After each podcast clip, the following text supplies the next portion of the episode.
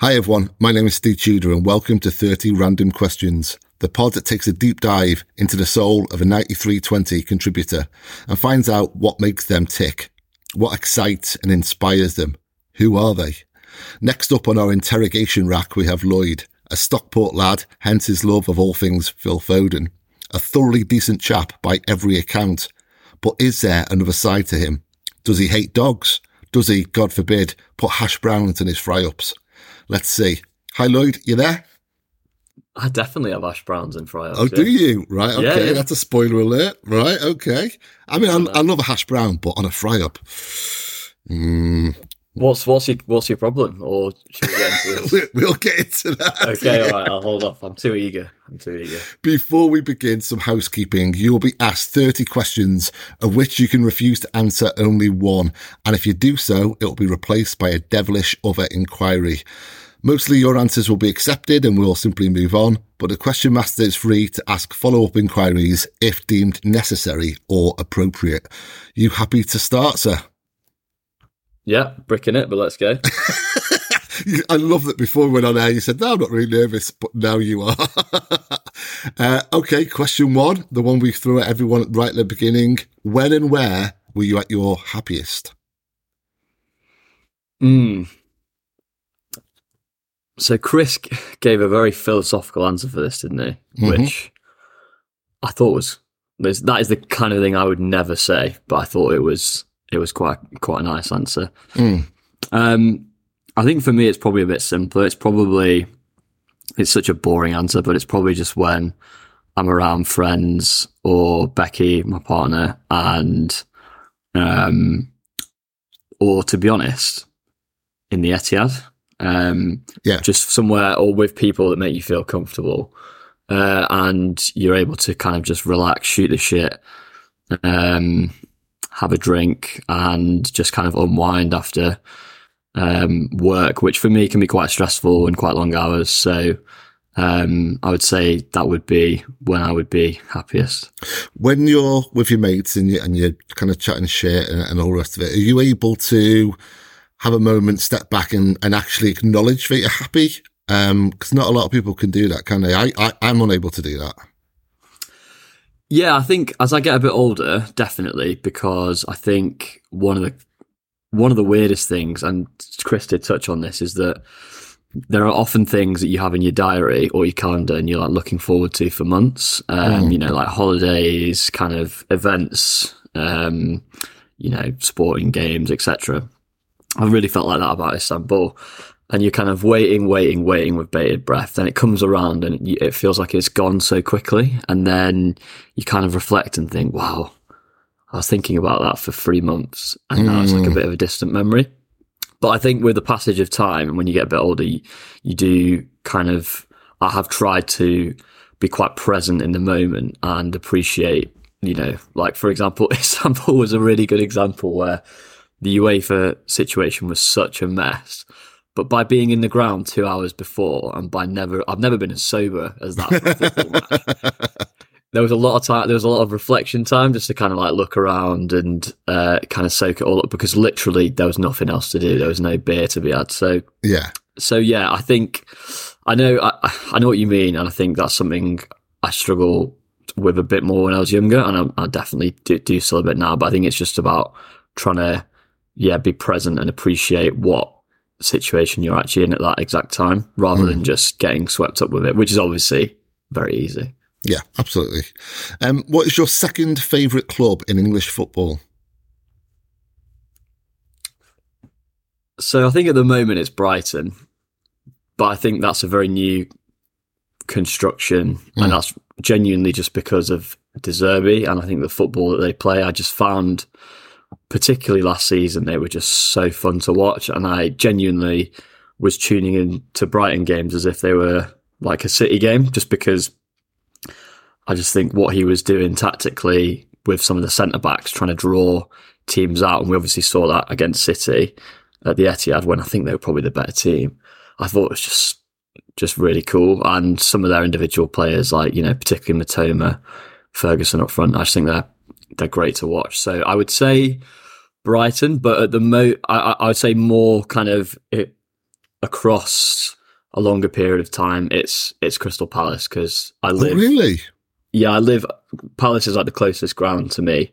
I've been down in this part of London now for like five, six years. I've got a few friends who are, who are big Palace fans, and I just really like Selhurst Park. I think their fans are really sound, um, and I just want them. I kind of look out for them to do well. So, um, like Palace would be a team that if they got relegated, I'd be pretty good to be honest. I try and go to a few Palace games, you know, City depending. Yeah. So you like Palace and Brighton. I don't think either fan base would be particularly. No, I know. I think Brighton is very much a De Zerbi thing. I think once he Yes. leaves, I won't be as arsed. Um, I guess I, I should probably shout out Stockport County because I used to go to a lot of their games when I was a kid. Um, But I just find that harder now, given obviously I don't live up north at the moment. So um, yeah, I'd say it's Palace. what food items make up your ideal cooked breakfast? Well, Hmm. we've got one inside already. Yeah, yeah. Oh, I always bang hash browns on just because always have them in the freezer. Got to be in, they've got, yeah, got to be in the freezer because you never know when when you want a hash brown, and they're never as good when you have them at a restaurant because they, they deep fry them at a restaurant, don't they? And I, I, I don't have a deep fryer. Slash, that would be a bit a bit uh, a bit intense for a, for a Yeah. at the weekend. So yeah, hash browns got to be some good quality butcher's sausages, um, bacon, obviously, um, mushrooms for me. Big fan of mushrooms. Same. Yeah, yeah. I know not everyone is, but I think I think they're quite a nice, uh, different part to a fry up. Whereas it's all, you know, either meat or something saucy. Uh, eggs for me, fried probably. Mm. Toast has to be beans as well. Uh, I chuck a load of like smoked paprika in the beans because I like them a bit spicy. Nice.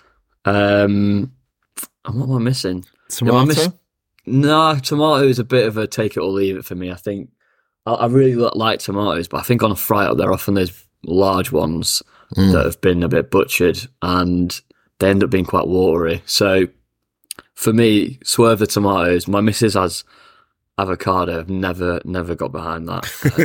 uh, to be honest, I don't mind it if it's like, don't mind avocado if it's, um, you know, kind of pureed with some lime and you have it with like, I don't know, tacos or some sort of Mexican dish, but having like sliced avocado with a fry up, that's just, that's not, that's not on that.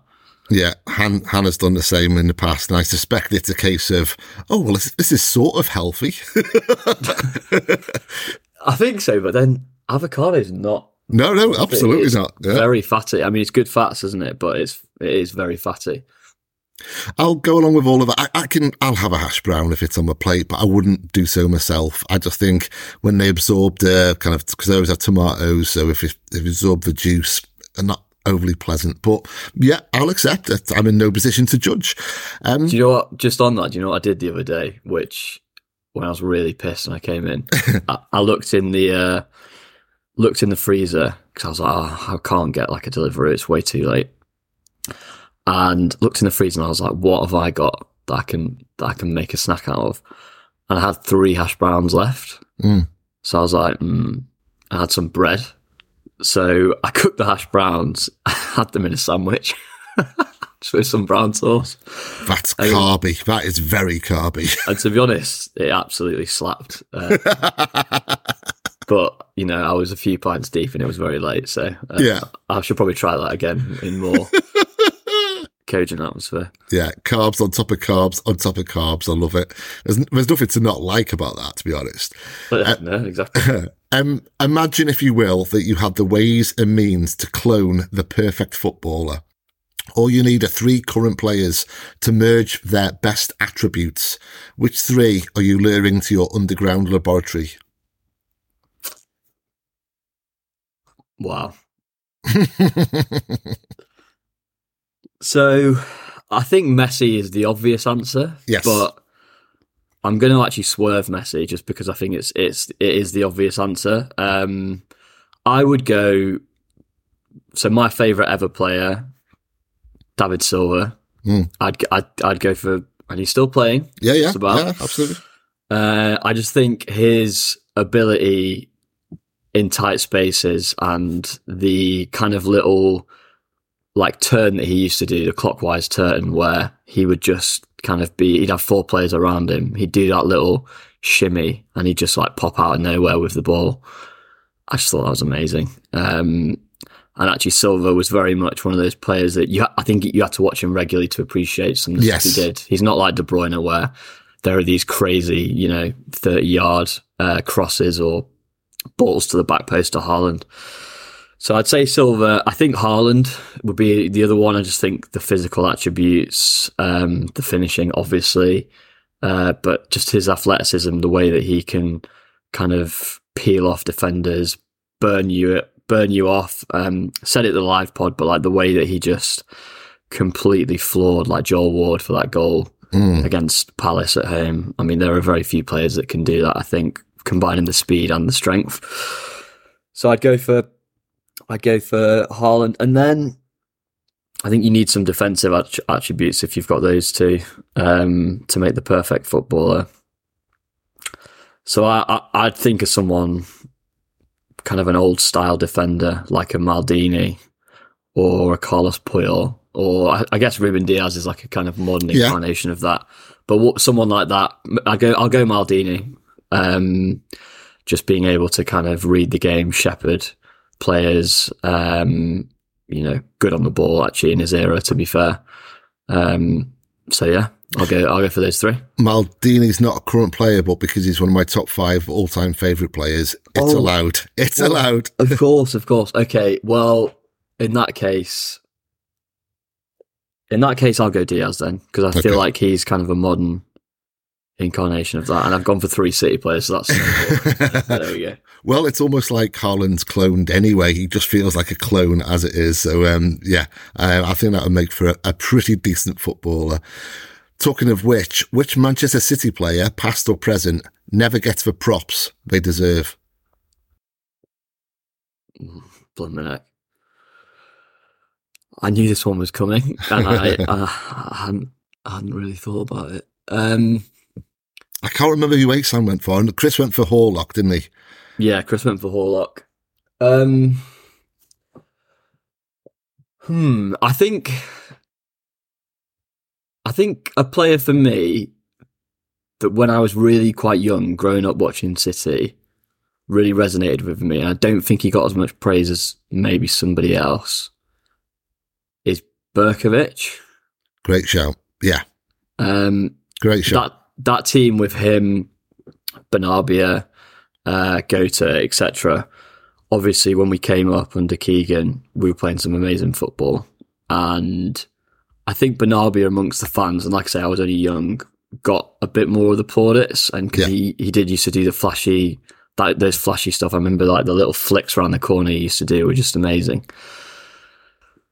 But actually, Berkovic, I think, went a bit underappreciated because he was slightly in Benarbia's shadow. Um, and I just thought he was brilliant football. And if we'd have, you know, if we could have had him a little bit earlier, um, I think he could have, could have kind of elongated his City uh, legacy a little bit better. So I think that's probably my shout. I think the other one I would give a mention to is, and I think again this is slightly because off the field stuff and um, what transpired post City, but I think for two seasons Stephen Ireland was absolutely Mm. brilliant at City, and particularly his little link up with Robinho and in those seasons just after we got taken over, he was he was a little bit unplayable at times. Um, now his career completely nosedived after City. Really, I mean, he went to like Villa, Stoke. Obviously, had the Irish incident with his grandma, but I do think, R.I.P. yeah, R.I.P. what a scally! And to be honest, some of the some of the stories about him in Manchester are just funny. Like he was obviously just a bit of a jack the lad and a bit um, maybe didn't have the best people around him. yeah. Um, but on the pitch for a couple of seasons, he was brilliant. So he would be my honourable mention. Okay. Um, who is the most overrated band or the most overrated singer in the history of modern music? Oh, there's so much to choose from. Hmm.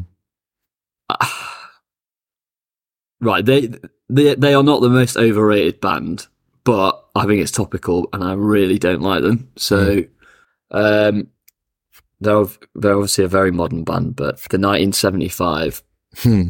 which Matt Healy is the front front man of, Yeah. I just get without going completely libelous, I get terrible vibes from him as a bloke. Uh, Thanks for listening to the first 15 minutes of the show. To listen to the full podcast and all our contents, including reviews, previews, analysis, quizzes, and much more, go to 9320.com to sign up now, or simply click the link in the description. So, what are you waiting for? Go to 9320.com now for the best, most passionate, impartial coverage of Manchester City and beyond.